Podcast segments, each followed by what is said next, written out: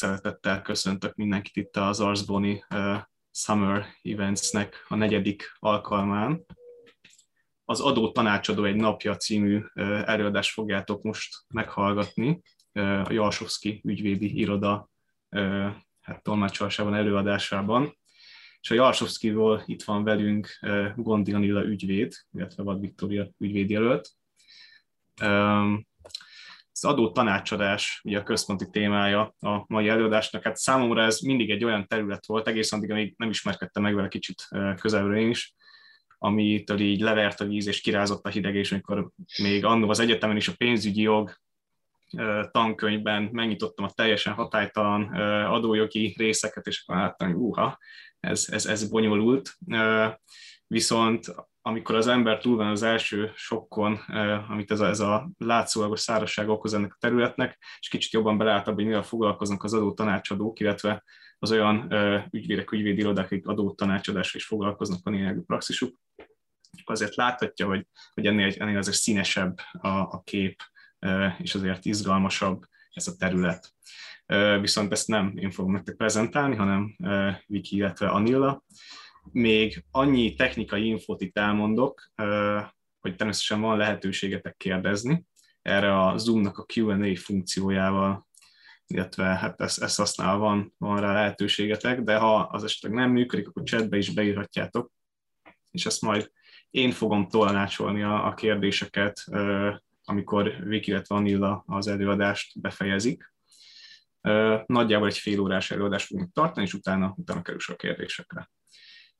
Úgyhogy szerintem nagyjából ennyit kell tudni. Aki nem először van már Arsbonis eseményen, az valószínűleg ismeri már ezt a műfajt, és ezzel át is adnám a terepet az előadóinknak, és jó szórakozást kívánok! Köszönjük szépen! Én kezdeném ezt az előadást, engem Gondi Anillának hívnak, és ügyvédként dolgozom itt a Jalsovszky ügyvédirodában, és itt első lépésnek talán be is mutatnánk az irodát, hogy néz ki az iroda. Itt alapvetően ugye egy ügyvédirodáról van szó, van ingatlanjogi praxisunk, M&A praxisunk, bank és finanszírozási jog, és egy nagy része a praxisnak pedig adójoggal foglalkozik. Alapvetően egyébként ez a legnagyobb csoport itt az irodán belül, akik adójoggal foglalkozunk, és itt az adójogon belül is két alcsoportunk van, valaki adóperrel foglalkozik, és valaki adótanácsadásra, itt közben be is jött egy kép itt az irodánkról, hogy kik vagyunk az irodában, kevésbé formális öltözetben, mint ahogy a mindennapokban kinézünk.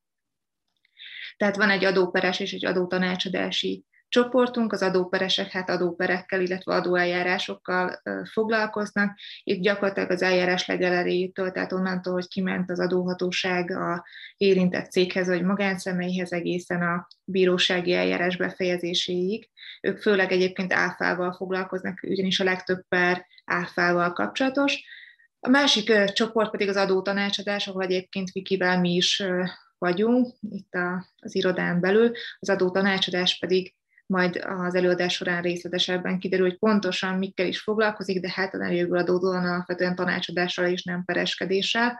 Ez persze nem jelenti azt, hogy amikor ide kerül az ember ügyvédjelöltként, akkor egyáltalán nem találkozik perrel, és nincsen átjárás itt a csoportok között. Mindenki egy kicsit beleízlel ebbe, hogy milyen is pereskedni, és akkor szépen így a évek során derül ki, hogy valójában neked a tanácsadás, hogy a per tetszette jobban. Még talán annyit így az irodáról és az adótanácsadásról, hogy alapvetően aki adótanácsadással, adózással akar foglalkozni, így jogászként, talán a Big Four-ok közül válogathat, illetve tanácsadó, kifejezetten adótanácsadó cégek közül, és viszonylag kevés az ügyvédi irodáknak a száma, akik adótanácsadással is foglalkoznak. Talán ilyen 3-4-et tudnék mondani, akik igazából viszonylag nagy ügyekkel és adótanácsadással is foglalkoznak, és köztük vagyunk mi is.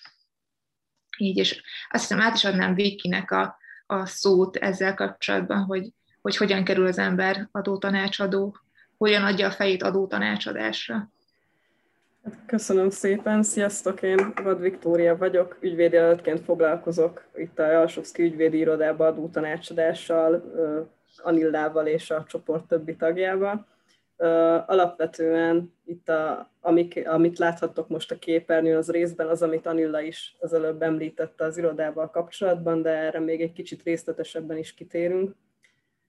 Azt a kérdést kaptuk itt az előadás kapcsán, hogy mégis hogyan jut el valaki oda, hogy adótanácsadással szeressen foglalkozni a jövőben, és hát én a saját példámat tudom elmondani, meg még egy-két dolgot, amit így hallottam korábban, de az alapvető tévhit, ami mindenképpen megdöntendő ebben a választott karrierútban, az az, hogy azt halljuk az egyetemen éveken keresztül, hogy hát a jogász az nem számol. És ez elhangzik már római jogból is nagyon sok helyen, hogy nálunk elhangzott, én pázmányos voltam, és elhangzik később más tárgyakon is, hogy hát igen, a jogász az nem számol, tudjuk mi is, a számokkal nem vagyunk annyira jóban, hát hogyha az ember adótanácsadásra vagy adópárra adja a fejét, akkor ez sajnos nem áll meg, mert igenis azért valamennyit számolunk, tehát én úgy gondolom, hogy valamilyen szintű gazdasági érdeklődésnek lennie kell azoknak az embereknek, akik erre a karrierútra adják a fejüket. Én alapvetően úgy keveredtem ide, hogy megvolt ez a gazdasági érdeklődés, megvolt a nagy csata a gimnázium végén, hogy akkor a Corvinusra megyek közgazdásnak, vagy akkor így a jogásságra adom a fejem, és végül hát elmentem jogra, és nagyon hamar már kikristályosodott, hogy hát valószínűleg olyan területek érdekelnek engem leginkább, amelyeknek van valami kötődése akár a gazdasági oldalhoz, akár ezen belül is a pénzügyekhez. És nagyon nagy szerencsém volt, mert én tulajdonképpen elég hamar rá tudtam erre az útra térni, mivel volt lehetőségem másodévben felvenni a pénzügyi jogot. És mint ahogy azt Péter is említette, hát igen, a hatálytalan tankönyvekbe belelapozva azért ezt az ember még így annyira nem látja tisztán, hogy ez majd így jó lesz, vagy nem lesz jó. De én nagyon-nagyon élveztem az előadásokat pénzügyokból és a gyakorlatokat is, és megfogalmazódott bennem, hogy hát akkor valami ilyen nemzetközi adó vonalon szeretnék elindulni. Hát ebből először az lett, hogy évfolyam dolgozatot írtam, akkor még ilyen eléggé, hát nem is eljárásjogi, de ilyen, hát nem annyira kikristályosodott témában, viszont ez nagyon jól tovább tudott menni, és én tulajdonképpen nemzetközi adózási területből írtam az évfolyam dolgozatomat is végül is, meg utána később a szakdolgozatomat is, de ebben, hogy én ilyen hamar megtaláltam ezt az utat, nagyon nagy szerepe volt annak, hogy tanulhattam már másodévben ezt a tárgyat, és hogy magával tudott ragadni. Én szerintem kell egy bizonyos fajta ilyen, mondhatni furcsa ilyen, hát ez olyan csúnya szó, de ilyen kicsit ilyen perverzió arra, hogy az ember ezzel akarjon foglalkozni, de ami viszont szerintem nagyon kecsegtető, az az, hogy ez egy hatalmas kirakós játék, ami folyamatosan változik. És engem azt fogott meg benne borzasztóan, hogy itt nagyon sok mindent kell mindig mérlegelni ezen a területen, nagyon sok kis dolgot kell összerakni, akár az ügyfelek részéről, hogy nekik milyen a struktúrájuk, hogy milyen cégek jönnek hozzánk, a magánszemélynek milyen körülményei vannak, és ezeket a tényleges tényeket, adatokat kell úgy kategóriákba sorolni, hogy utána lássuk az adójogi besorolását ezeknek, és ez egy óriási nagy kirakós, amit az ember rakosgat, és nekem abszolút ez volt így az én oldalamról, ami megfogott, hogy láttam azt, hogy ez egy nagyon bonyolult terület, és hogy nagyon sokrétűen lehet benne gondolkozni. Az viszont tény és való, hogy első ránézésre elég száraznak tűnik, meg hogy néha egyébként tényleg az is, de abszolút megvan a maga szépsége, és nem is csak az, hogy a szépsége, de szerintem egy olyan gondolkodásmódot ad ez a terület, amik más jogterületeken is nagyon sokat tud segíteni az embernek a későbbiekben. Hát ebből szeretnék arra rákanyarodni, hogy hát akkor mégis adótanácsadással hogyan és hol lehet foglalkozni, milyen lehetőségek vannak egyébként itt Magyarországon a munkaerőpiacon erre. Engem ez először negyedéven kezdett el egyébként úgy Isten igazán foglalkoztatni, és akkor szembesültem azzal, amit Anilla is említett, hogy hát a Big Four-oknál lehet tulajdonképpen, és néhány irodában, akiknek van ilyen praxisuk. hát a Jalsovszky is egy ilyen iroda, és én tavaly nyáron kerültem ide. Itt ahogy Anilla is említette, itt tulajdonképpen az adózási területen mi nagyon sokrétű szolgáltatást nyújtunk, és ezen belül tanácsadást végzünk mind céges ügyfeleknek, mind magánszemélyeknek. Ezek mind a céges ügyfelek, mind magánszemélyek lehetnek, külföldiek is, belföldiek is. Nagyon sokszor akár a belföldi ügyfélnek van olyan kérdése, ami tulajdonképpen külföldre költözésével, vagy más külföldön végzett gazdasági tevékenységével kapcsolatos, és akkor ezeknél a kérdéseknél figyelembe kell venni a magyar szabályokat is, és az adott külföldi országnak a szabályait is, valamint adóperrel és adótanácsadással is lehet ugye foglalkozni. Adóperen főleg inkább az áfával kapcsolatos ügyek vannak túlnyomó többségben, adótanácsadáson pedig mindennel találkozunk tulajdonképpen. Nekem a magam oldaláról, amikor én a munkakeresésbe jobban belementem, akkor, vagy hát nekem is, és valószínűleg másoknak is azt kell ilyenkor mérlegelni, hogy tulajdonképpen az ember szeretne perekkel foglalkozni egyrészt, másrészt meg, hogy egy mekkora szervezetben szeretne foglalkozni ezzel. Én alapvetően egyébként irodához szerettem volna menni, és nekem tulajdonképpen, amit kerestem, abban a Jalsovszkyt abszolút profilba vágott, és nagyon jól jött ki, hogy ide tudtam jönni. De szerintem, hogyha valaki ilyen vonalon gondolkozik, hogy adótanácsadással, vagy csak adóterülettel szeretne foglalkozni, akkor amit mérlegelnie kell, az az, hogy Big Four vagy ügyvédi iroda, és hogy egyébként a peres oldallal szeretne foglalkozni inkább, vagy a tanácsadással. Igen, még talán annyit hozzá, hogyha amikor a Big Four és ügyvédi irodát mérlegelitek a későbbiek során majd, akkor azt is érdemes figyelembe venni, hogy a Big Four-nál alapvetően azért jóval jobban specializálódik az ember. Tehát, hogy egy Big Four-hoz kerülsz el adótanácsadóként, vagy tanácsadóként, de alapvetően egyébként a perre nem igaz, mert a perre ott is nagyjából ugyanazt csinálják, és a Big Four-nál is ugye saját ügyvédirodák vannak, akik pereskednek, de a tanácsadásra mindenképpen igaz, hogy a Big Four-nál nagyon specializálódnak az emberek, tehát hogyha te oda kerülsz, és mondjuk úgy döntesz, hogy tanácsadó leszel, akkor lehet, hogy SIA-val foglalkozol, lehet, hogy TAH-val, az is lehet, hogy a társasági adónak egy meghatározott kis szeletével, legyen az mondjuk ellenőrzött külföldi társaságok, vagy egészen más, de azért azt látni kell, hogy egy irodánál, egy ügyvédirodánál, itt a tanácsadáson tényleg egy big picture-t kapsz, és mindenféle adónemmel foglalkozol.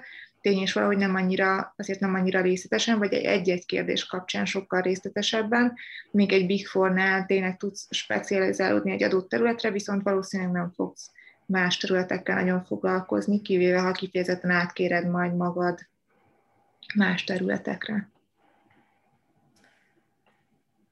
Én igazából ennyit gondoltam erről, úgyhogy akkor át is adom a szót Anillának a következő kérdéskörünk kapcsán, amiben majd itt közösen ismertetjük a munkatípusokat az irodában. Hogy ténylegesen mi is az, amit itt a tanácsadáson belül csinálunk, megpróbáltuk csoportosítani ezeket a feladatokat, bár nagyon nehéz, mert nyilván egy nap során mindegyikkel foglalkozol, de megpróbáltuk ilyen típusok szerint csoportosítani őket, hogy jobban lássátok, hogy mégis mi az, amit csinálunk. Alapvetően talán 2 fő kategóriánk van, az, hogy cégeknek adsz tanácsot, adótanácsot, vagy pedig magánszemélyeknek, és nyilván van az, ahol mindenféle átfedések is vannak ezekben a történetekben. A céges tanácsadásnál is ugye van, amikor konkrét kérdéssel jönnek hozzánk az ügyfelek. Legyen ez az, hogy van egy konkrét határon átnyúló szolgáltatás, amiben az áfa kérdés esetleg nem egyértelmű.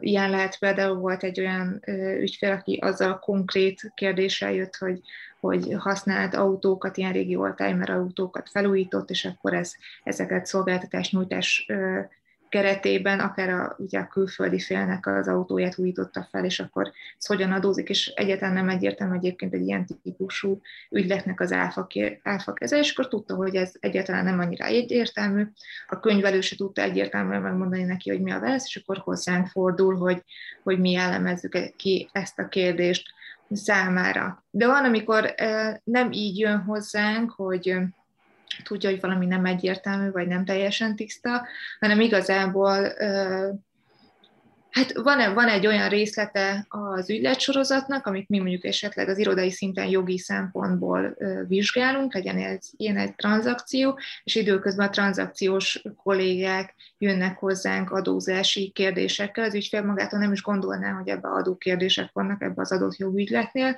és ugye mi világítunk rá, hogy már pedig vannak, ilyen legyen mondjuk például, hogy egy ingatlan tulajdonnal rendelkező céget, mondjuk egy olyan céget, amiben csak hotelek vannak, ezt vásárolják meg, akkor egyébként ott van egy adózási kötelezettség az ingatlanos társaságoknál, ugyanolyan, mint hogyha ingatlant vennének, egy vagyonszerzési illeték van, és ezt elsőre nem feltétlenül gondolják az ügyfelek. És akkor ezzel a probléma jön hozzánk, és akkor ezt próbáljuk meg valahogyan kezelni. Itt ugye inkább olyan jellegű dolgok vannak, hogy hát olyanra kell gondolni, amikor az ügyfél jön egy konkrét ügylettel, nem gondolja, hogy probléma van, és amikor tipikusan, amikor orvoshoz mennél, hogy nem gondolod, hogy van baj, aztán kiderül, hogy több bajod van, mint amivel idejöttél. Ez gyakran megesik, és gyakran meg is kapjuk, vagy hát a fejünkhöz vágják az ügyfelek, de aztán a végén örülnek, hogy mégis megoldódnak, és nem a NAV világított rá ezekre a problémákra, hanem mi, és előre gondolkodtunk. És tényleg az a jó, hogy előre gondolkodunk, és nem aztán a peres csoportnak kell utólag kezelni ezeket a helyzeteket. És akkor van, amikor... Mondj csak. Csak, hogy van olyan ügyfél is, ahol viszont tényleg közben válik akár peressé is maga az ügy, és akkor viszont ez egy nagyon jó szolgáltatás, hogy nálunk a pert is tovább tudjuk folytatni. Utána, úgyhogy ha ilyen van, hogy először még úgy jön, hogy hát még nem tudja, de esetleg ebbe fordul, akkor ez van olyan, hogy nagyon jól csapódik le, hogy akkor itt mi csak átadjuk egyik csoporttól a másiknak ezt az ügyet. Így van, ez a komplex szolgáltatás, amit nyújtunk. És van, amikor nem egy konkrét kérdéssel jönnek hozzánk, hanem egy átfogó tanácsadást kell a cégnek nyújtani. Ilyen lehet például mondjuk egy szoftverfejlesztő cégeknek szoktunk tipikusan ilyen IPK+F kedvezmény, rengeteg van az adózásban, nagyon sok kedvezményt tudnak igénybe venni, amit nem feltétlenül vesznek igénybe, és akkor eljönnek egy projekttel, hogy ezt ha olvasták valahol, látták a cikkünket, hallották HVG-n, a Profitadón, vagy itt-ott, hogy van ilyen lehetőség, és akkor szeretnék, hogy ezt megnézzük, ugye ez az kell, hogy végignézzük az összes ilyen típusú szerződésüket, számláikat, megnézzük, hogy milyen típusú kedvezményt tudnak igénybe venni, és akkor a végén általában egy ilyen memó és tanácsadás lesz belőle, ahol megtanácsoljuk, hogy ezeket hogyan tudják érvényesíteni, vagy mennyiben tudják őket érvényesíteni. Ilyen lehet például másik típus, amikor ilyen úgynevezett restruktúrálás van, amikor van egy cég, vagy akár több cég, mindegyik magánszemély tulajdonában, és akkor azt a cégcsoportot adózási szempontból optimálisabb működésűvé alakítjuk, úgyhogy adóhatékonyabban tudjon működni a későbbiekben, mert lehet, hogy abban a formában, amiben éppen működik, az egyáltalán nem adóhatékony, főleg, hogyha befektetések is a céljai ezeknek a társaságoknak. A másik ilyen nagy típus, amikor magánszemélyekről van szó, itt is lehetnek konkrét kérdések, ilyen egyedi ügyekben jönnek hozzánk, mostanában nagyon megszaporodtak a kriptós adózással foglalkozó ügyfelek, amik a Bitcoin és Ethereum és egyéb cryptocurrency-ket adják-veszik ugye a piacon, és akkor ezzel kapcsolatban egyáltalán nem egyértelmű a szabályozás. Most már kicsit alakulóban van, és akkor új szabályokat hozott a magyar hatóság is, de ezzel kapcsolatban rengeteg kérdés szokott lenni, illetve SIA, mert jön a bevallás időpont, és eszébe jut, hogy na hát mégiscsak volt valami jövedelme az elmúlt évben, és fogalma sincs, hogy azt hogyan kéne adózni. Egyébként volt olyan ügyfél is, aki teljesen hihetetlen módon egyszerűen a Google-re beírta, hogy számlát szeretne kiállítani, és egy programmal generált magának egy számlát, kiállította egy külföldi cégnek, és az alapján valamilyen bevételt szerzett, és ugye, hát most ez hogyan vallja be, ez se egy teljesen egyértelmű kérdés, és akkor ezt próbáljuk kezelni így utólag, hogy is mondjam, sebb tapaszt rakni erre az utólagos problémára, és akkor ilyen jellegű kérdéseik vannak. Az átfogó tanácsadás magánszemélyeknél pedig az lehet, hogy általában ilyen valami vagyonosabb magánszemélyekről van szó, és akkor az ő vagyonukkal kapcsolatban adunk valami nagyobb restruktúrálási tanácsot, és főleg egyébként Viki foglalkozik azokkal, ilyen az új Super Trust jogintézménnyel, bizalmi vagyonkezeléssel, de erről Viki mindjárt mond két szót, ami ilyen nagyobb átfogó tanácsadás magánszemélyek számára.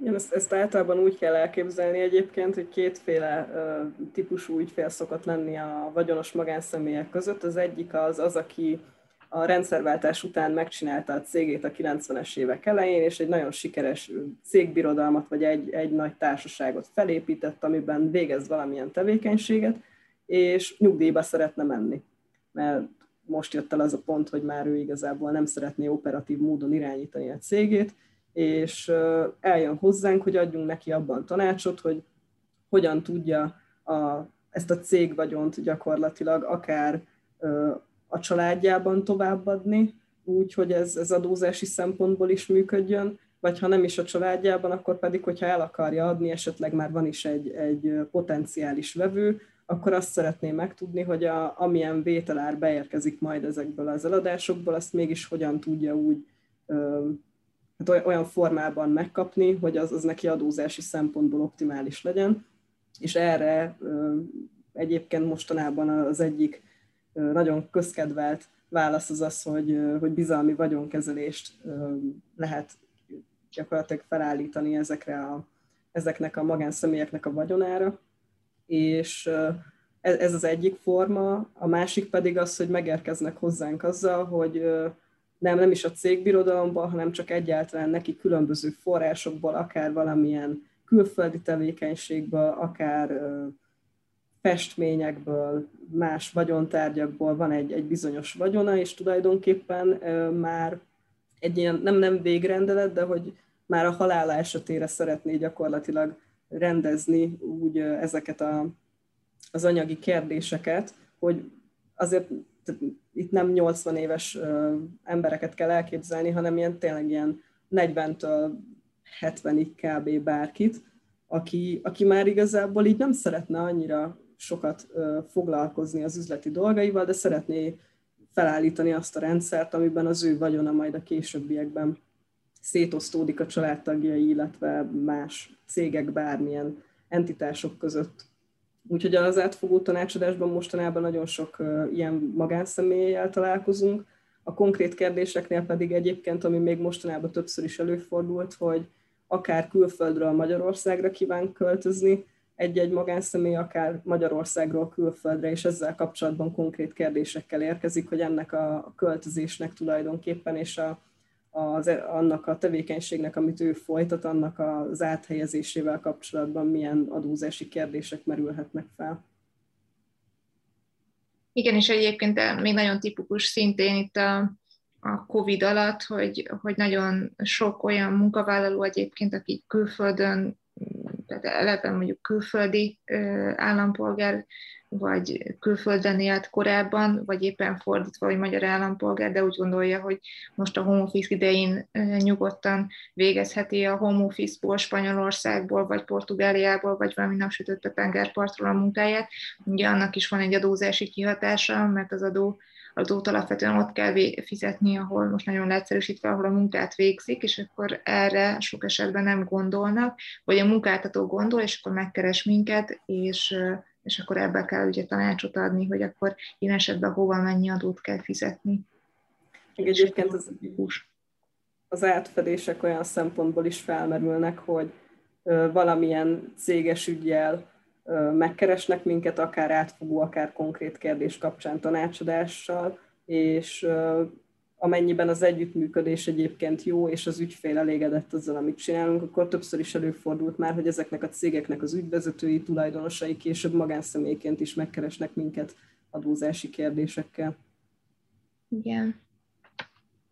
Hát nem tudom, hogy szerintem igazából ezek a fő típusok, amivel foglalkozunk, és akkor inkább beszéljünk arról, hogy akkor hogyan is néz ki egy napunk.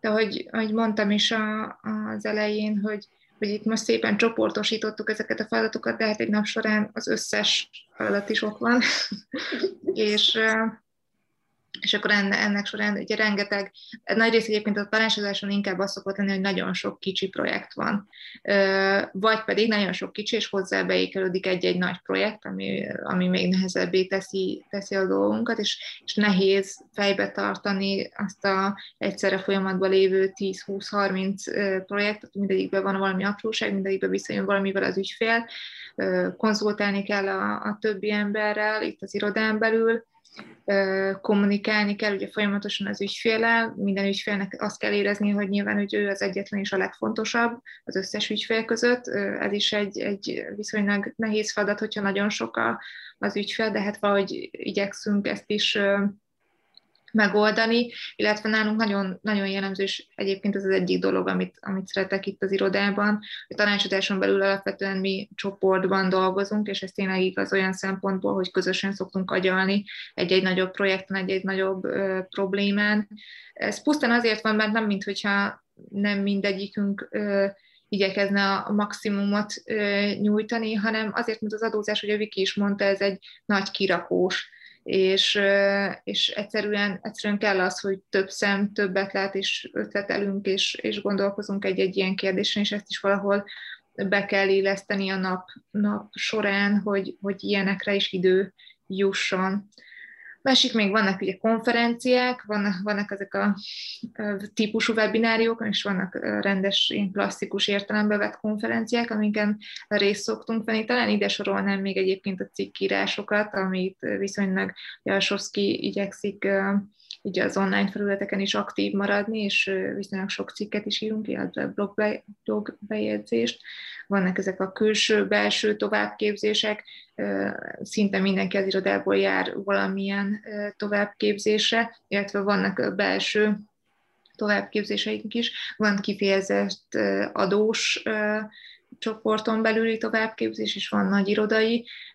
Nyilván adósként is el szoktunk menni a nagy irodaira, hiszen ezek általános jogi kérdések, amivel mindegyik jogásznak illik tisztában lenni, amit így felvetődik. Általában egyébként ezek ilyen új jogszabály, kiosztak valamilyen új jogszabályt, vagy új témát, vagy éppen valamilyen ügy kapcsán felvetődött egy érdekes jogi szituáció, és akkor azokat szoktuk így átbeszélni.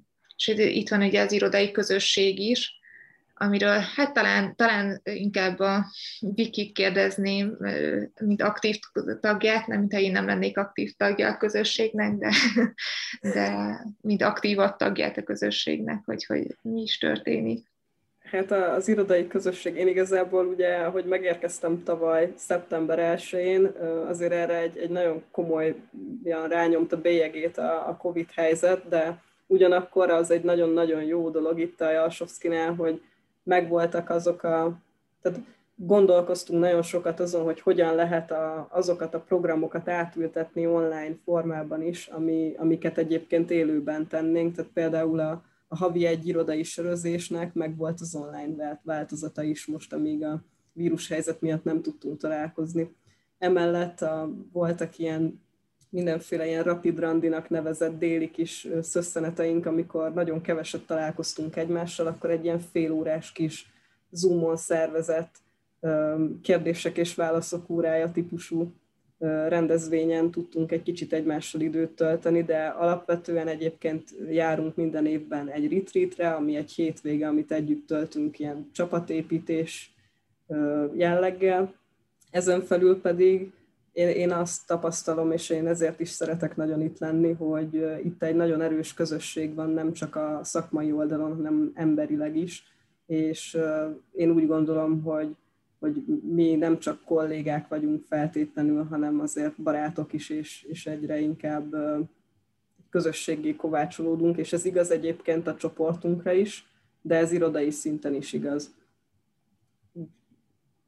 Anilla, neked van-e még ehhez valami hozzáfűzni való? Nem, és egyébként hát Az egyik kollégám mondta, amikor idejöttem, hogy ő ezt szereti a Jalsovszkyba, hogyha valami nagy munka van, és itt kell lenni éjszakáig, ami egyébként hozzáteszem, hogy nem nagyon fordult elő, talán 3-szor,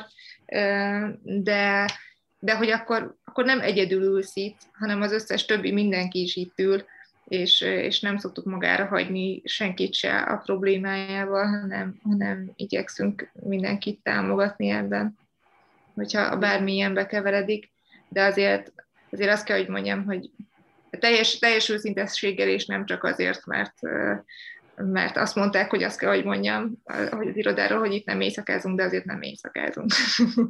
Igen, és a hétvége azért az egy szent dolog, úgyhogy igen. Hétvégén sem nagyon szoktunk dolgozni. Úgyhogy szerintem mi ennyit gondoltunk elmondani, és nem tudom, hogy közben lettek-e kérdések, amikre tudnánk válaszolni. Igen, akkor térjünk át a kérdésekre, azért érkeztek kérdések, illetve én most bátorítanék mindenkit, hogyha van bármi kérdése Vikihez vagy Anillához, akár a Jalsovszkyval kapcsolatban, akár pedig az adótanácsadással kapcsolatban, akkor itt van hát nem mondom, hogy soha vissza nem térő alkalom, már ki tudja, de itt egy jó alkalom erre, hogy ezt most megtehessék. Úgyhogy térjünk is át a kérdésekre. Az első kérdés az, hogy hogyan néz ki egy ügyvédjelölti felvételi az irodában, hogyan osztják be az ügyvédjelölteket, ki melyik csoportba kerül. Nekem talán frissebb élményeim vannak itt ezzel kapcsolatban, úgyhogy akkor kezdem én, és akkor Anilla majd még hozzáfűzi, ami neki így még felmerül. Alapvetően általában egyébként az álláshirdetések azok már megjelölik, hogy melyik csoporthoz keres éppen a Jalsovszky jelöltet, és tavaly is, amikor én jelentkeztem egyébként, akkor már megjelölték, hogy ez főként adótanácsadáson lesz, de én pont egy ilyen furcsa hibrid helyzetben kezdtem, hogy én félig a korporaton is voltam, és ez így is volt egyébként már a hirdetéstől kezdve is, és háromfordulós általában a kiválasztási folyamat, ebben találkozik a jelölt a saját, az adott csoportból ügyvédekkel, akikkel dolgozni fog, hogyha ha sikeresen át tudja harcolni ezt az akadályt, ami a felvétel, de egyébként nem ilyen véres ez a dolog, szóval nem kell ennyire komolyan venni, de nyilván van szakmai oldala is, van egy beszélgetős jellege is, és egyébként általában írásbeli és szóbeli felvételi is van.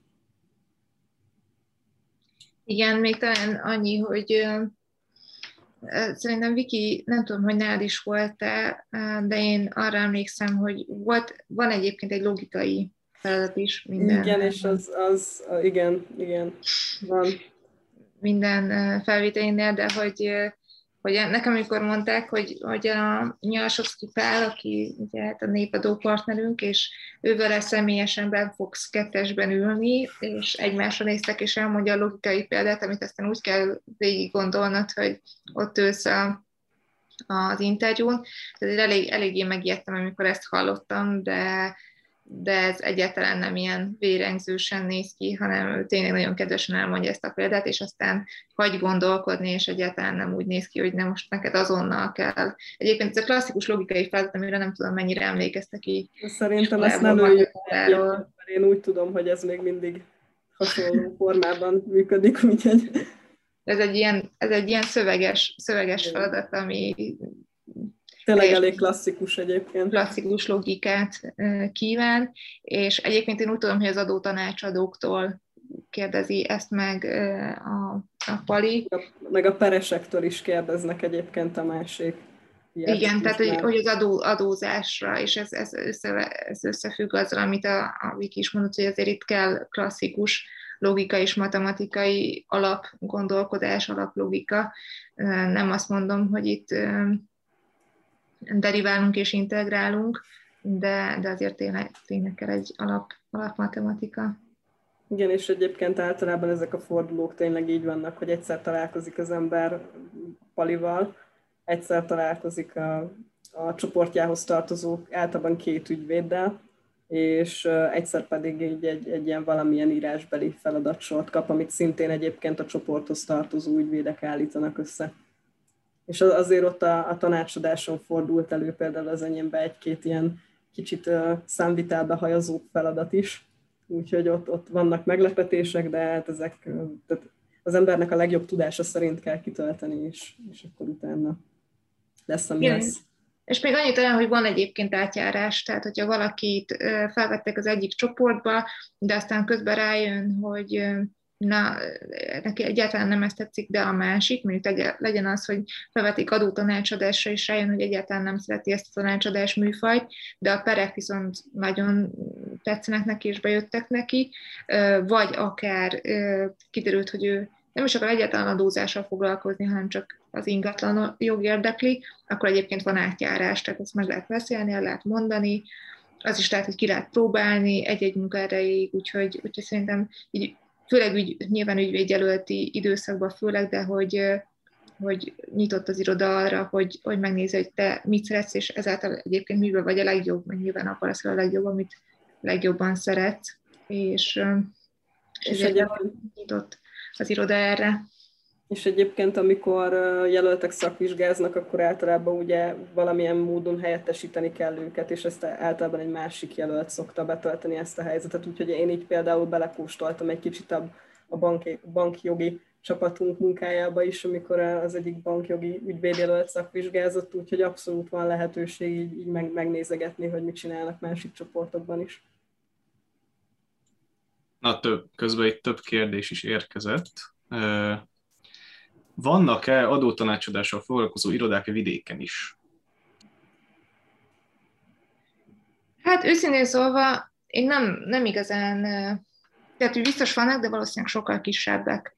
Én azt gondolom, hogy ilyen nagyobb adótanácsadással foglalkozó irodát én nem tudnék most így mondani.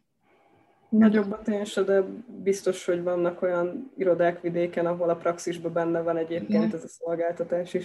Igen. Csak ilyen zárójelesen jegyzem, mert nem az én tisztem, de én most hallottam ilyet, hogy az Ivány nyit Pécsen egy irodát. Ők valószínűleg ez is foglalkoznak majd. Egyébként ez alapvetően audittal fog foglalkozni, úgyhogy csak hogyha könyvelő szeretnél lenni, akkor... Most audittal a PVC-nek is van egyébként, azt hiszem Győrbe egy. Igen. Következő kérdés. Sziasztok! Azt szeretném kérdezni, hogy az egyetemen elsajátítottakon kívül szükséges-e valamilyen speciális tudás ahhoz, hogy valaki adótanácsadó pozícióra jelentkezzen, vagy inkább a gondolkodásmód, a logikus rendszer szemlélete fontos? Hát így, ahogy említettük alapvetően, tehát hogy az egyetemen frissen végeztél, akkor az a logikus gondolkodásmód az, ami alapvetően fontos, és ezt fogják nyilván nézni itt a felvételi eljárás során is. Egészen más a helyzet, hogyha te már, nem tudom, 2 éve dolgozol valahol, és úgy szeretnél átjelentkezni, és releváns adótanácsadási tapasztalatot írsz az önéletrajzba, akkor nyilván adótanácsadással kapcsolatos speciális kérdések is lesznek, illetve adózással kapcsolatos speciális kérdések, de egyébként most pont van egy olyan kollégánk, aki korábban nem foglalkozott adótanácsadásra és adóperrel, és úgy jelentkezett, hogy ő viszont most szeretne elkezdeni ezzel foglalkozni is, és egyébként beváltnál ez a logikus gondolkodás, mert felvették őt is a pozícióra, úgyhogy én elsősorban a logikát hangsúlyoznám. Az már más kérdés, hogy később, amikor ide kerülsz, hogy milyen esetleg kiegészítő képzéseket végzel el, azért általában javasolt egy tanácsadáson egy adótanácsadó képzés akár, de ez főleg egyénfüggő, mert nyilván, hogyha te közgászt végezték mellette, akkor teljesen fölösleges az adótanácsadó, de azért sokunk végzett adótanácsadó kiegészítő képzést, miután ide került, vagy fog végezni. Sokan vagyunk, akik egyébként csináltak ilyen mérlekképes könyvelőképzést, LLM-et esetleg, ami adózással foglalkozik, tehát viszonylag azért sok lehetőség van, és nem kell mindegyiket elvégezni, csak egyet-egyet közülük. És itt láttam, hogy van egy, ezt nem tudom, hogy Péter esetleg látod, hogy itt a panelisták is jöttek chatbe kérdése. Igen, ez következik most. Kedves Viki, idén már végzős hallgató leszek, dolgoztam már korábban a Jalsovszky piaci versenytársán, és nagyon, nagyon élveztem sok feladatot. Azonban idén nyáron hallomásból tudom, hogy gyakornokokat nem fogadtatok, Így nem mertem próbálkozni. Az lenne felé a kérdésem, hogy a pályakezdésnek ajánlod a munkahelyed más irodákhoz képest, vagy érdemes bármelyik helyen próbálkozni, csak adós legyen. Köszi. Hát igen, én is egy furcsa helyzetben voltam egyébként tavaly, mert tavaly meg nagyon nehéz volt adós helyen elhelyezkedni olyan szempontból, hogy borzasztóan beszűkült a munkaerőpiac. Tehát én is megéltem azt, hogy így kevesebb lehetőség volt. Egyébként gyakornokunk van most, csak nem tanácsadáson, tehát tényleg most adós gyakornokunk az nem volt a nyáron, de én úgy gondolom, hogy pályakezdőként nagyon jó itt dolgozni. Én is itt kezdtem úgy, hogy egy versenytársnál voltam, én is korábban egyébként gyakornok. Én nagyon szeretek itt lenni, mert nekem nagyon fontos ez a közösségi szemlélet, ami itt megvan, és ez csoporton belül és irodán belül is nagyon jól működik. Én úgy gondolom, hogy ha tényleg adóval szeretne foglalkozni, vagy te adóval szeretnél foglalkozni, akkor érdemes megpróbálni akár úgy is, hogy akár a mi irodánknál, akár máshol a saját weblapon keresztül leadni az önéletrajzodat, mert előfordulnak olyan helyzetek, amikor nem keresnek aktívan az irodák egy-egy jelöltet, vagy akár pályakezdőt, akár nem, de az önéletrajzot érdemes bedobni, mert lehet, hogy csak még simán nem volt nyilvánosságra hozva az az állás felhívás, amit később akár meg is fog történni. Úgyhogy én úgy gondolom, hogy ahova szeretnél menni, oda nyugodtan küld be az önéletrajzodat, mert hogyha nem is most rögtön, de lehet, hogy egy hónap múlva egyébként keresni fognak. Oké, következő kérdés. Mennyire jellemző a home office távmunka lehetőség így a pandémiára tekintettel? Hát alapvetően, amikor tényleges lezárások voltak, akkor mi is home office-ba voltunk teljes egészében. Utána lett egy ilyen átmeneti AB7-es rendszer, ahol AB7-ekbe soroltak minket, és akkor az úgy nézett ki, hogy mindig egy fő volt egy irodában, tehát úgy lettek beosztva az emberek. Most pedig, hogy egy kicsit ugye lazábbak a szabályok, az általános munkarendben azért nem veszett ki a home office.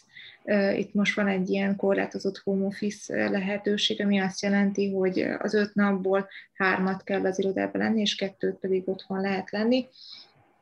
És akkor ezt a lehetőséget lehet választani. Azt hiszem az első 3, ide kerül az ember az első 3 hónapban, talán 6 hónapban nem. Szóval főleg azért van, hogy az integrálódást az irodába azt ne zavarja meg ez a home office, de utána nyugodtan lehet választani, és akkor 2 napot otthon lenni.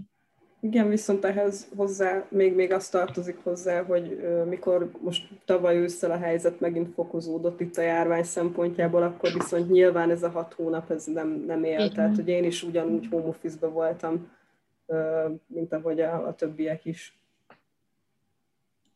Oké, még van időnk néhány kérdés, úgyhogy ha valakiben még maradt kérdés, akkor azt tegye föl, de még van kérdés itt. Igen, bár a jogi munka nagy része elég stabil, és hát tulajdonképpen a mindennapi ügyvédi munkában azért nincs sok új a nap alatt, azért mindig vannak trendek, divatos témák, mint a home office munkajogi kérdései, vagy pár éve a GDPR, elnézést, kicsit allergiás vagyok valamire. Az adótanácsadásban is léteznek ilyen trendek. Milyen konkrét példákat tudnátok esetleg mondani erre mostanában, miről folyt az adótanácsadói szakmai diskurzus?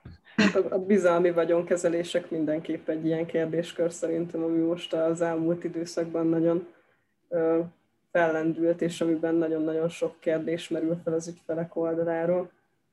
Igen, bizalmi vagyonkezelés, ugye mondtuk ezt a kriptovalutáknak az adózását, itt is ugye nagy a pörgés ezzel kapcsolatban.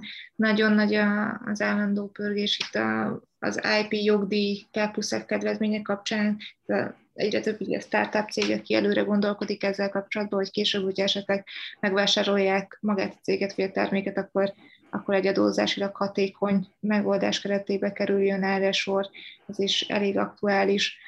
Állandóan aktuálisak ezek a dolgozói juttatási rendszerek, ezek is mondjam, nem csak most trend, hanem mindig trend, de mostrán különösen szintén emiatt egyébként ezek a megváltozott hozzáállás miatt, hogy egy újonnan alakuló startup cégnél, hogyha próbálnak elcsábítani valami nagyobb szaktudással rendelkező munkavállalót vagy fejlesztőt, ezeknek a fejlesztőknek általában már nem elég azt kínálni, hogy x forint nettó fizetést kapsz, hanem nem szeretne részesedést is kapni a cégbe, és ezzel kapcsolatban nagyon sok kérdés felmerül, hogy ezt milyen módon lehet adni, ugye opciós rendszerek, ESOP-nak nevezett rendszerek, ezek is az egyik felkapott, most különösen felkapott téma, vagy ugye ez az MRP, ez a munkavállalói résztvevői program szervezet, ami szintén egy pár éve lett igazán komoly adózási lehetőség, és akkor ezzel kapcsolatban is rengeteg kérdés van, amit meg ami mindig aktuálissá tud tenni témákat, az a jogszabályváltozások kapcsán, ami felmerült, tehát most például a kisvállalati adóval kapcsolatban is rengeteg diskurzus van itt a katakival kapcsán. Igen. Ez is mindenképpen, ugye másik, ugye nemzetközi szintér is nagy hatással van állandóan ránk, tehát most itt van például az EU-nak bevezetett új ATAD-nak nevezett irányelvek, kamatlevonhatósági korlát, ellenőrzött külföldi társaságok szabályai, ezek mind olyanok, amik érintik a csoportot, érintik a vállalkozást, és akkor aktuálisra várnak hirtelen azáltal, hogy bevezetjük ezeket a szabályokat Magyarországon. Még két kérdés érkezett be. Az első úgy hangzik, hogy előnyt jelent a közgazdász diploma. Én azt gondolom, hogy alapvetően nem helyettesíti semmiképpen se a felvételi során elhangzott logikus gondolkodás a többi követelményét, de alapvetően, mivel hogy egyébként a Jalsovszky-nak is alapvetően közgazdász az első végzettség, ezért mindig az első benyomással talán egy kicsit pozitívabban áll hozzá az emberhez, de senkit ne szegje kedvét, aki nem rendelkezik közgázdiplomával, mert én se rendelkeztem azzal, és mégis elég jól bekerültem, úgyhogy... Nekem is egyébként közgázdiplomám. Alapvetően lehet, igen. Erre csatlakozik rá kérdés, ami most érkezett be, hogy van olyan tapasztalat, vagy tevékenység, hogy pozitívumot jelent a CV-ben, ha adótanácsadó szeretnék lenni, például szakdolgozat, szakkollégiumi tevékenység. Nekem a szakdolgozatom például egy elég pozitív dolog volt, amikor én jelentkeztem így azzal, hogy nemzetközi adós témából írtam. Tehát az például én pont a Jalsovszky Pállal folytatott beszélgetésben volt, az egy olyan dolog, amiről konkrétan a szakmai oldala a beszélgetésünknek folyt, mert tényleg egy olyan aktuális kérdésről szólt, ami nagyon jól hangzott, meg jól nézett ki. De szerintem egyébként nekem alapvetően az a tapasztalatom, hogy a gondolkodásmód az, ami főleg meghatározó, és ezek nagyon jól tudnak segíteni abban az, hogy az embernek a szakdolgozata, vagy valami más az önéletrajzán így kiugrik, hogy beszélgetést tudjon indulni így a szakmai oldalon is egy adott esetben egyébként a pályázónak közelebbi témában. Tehát azért itt az egy nagyon jó dolog tud lenni, főleg a szakdolgozat kapcsán, hogyha erről kezdenek el beszélgetni veled a felvételén, akkor ebben te is sokkal biztonságosabban mozogsz, mert foglalkoztál már ezzel a témával. És végül az utolsó kérdés, hogy van-e jelenleg is megpályázható pályakezdő jogásznak alkalmas állás? A Jalsovszkynál, mondom. Adót, hát nem tudom, hogy adózásra irányul, vagy általában pályakezdő bármilyen jogi állásra. Az adózási csoporton belül én úgy tudom, hogy most konkrétan nincsen, de ugye Viki is mondta, ez ne szegje senki kedvét attól, hogy beadja a CV-jét, mert ez egyik hónapról a másikra tud változni, tehát lehet, hogy most nem keresünk, de mondjuk 2 hét múlva annyi munka lesz, hogy hirtelen beadunk egy hirdetést, és egyébként ilyenkor mindig előveszik azokat az önéletrajzokat, amiket beküldtek már, úgyhogy én mindenkinek javaslom, hogy adja be, aki úgy gondolja. És úgy tudom, hogy a korporaten szerintem van most egy ügyvédjelölti pályázat, de az adón tényleg úgy van, ahogy Anilla mondta, és tudok egyelőre aktuális pályázatra. Igen, a karrier.arsboni.hu-n is meg tudjátok nézni, ott szokott, hogy a Jalsovszky hirdetni. Nekem azért az rémlik, mint a 2 pozíció is lenne egy most. Egy ügyvédi pozíció is van egyébként most a korporaten. Kereskedelmi jogon, igen.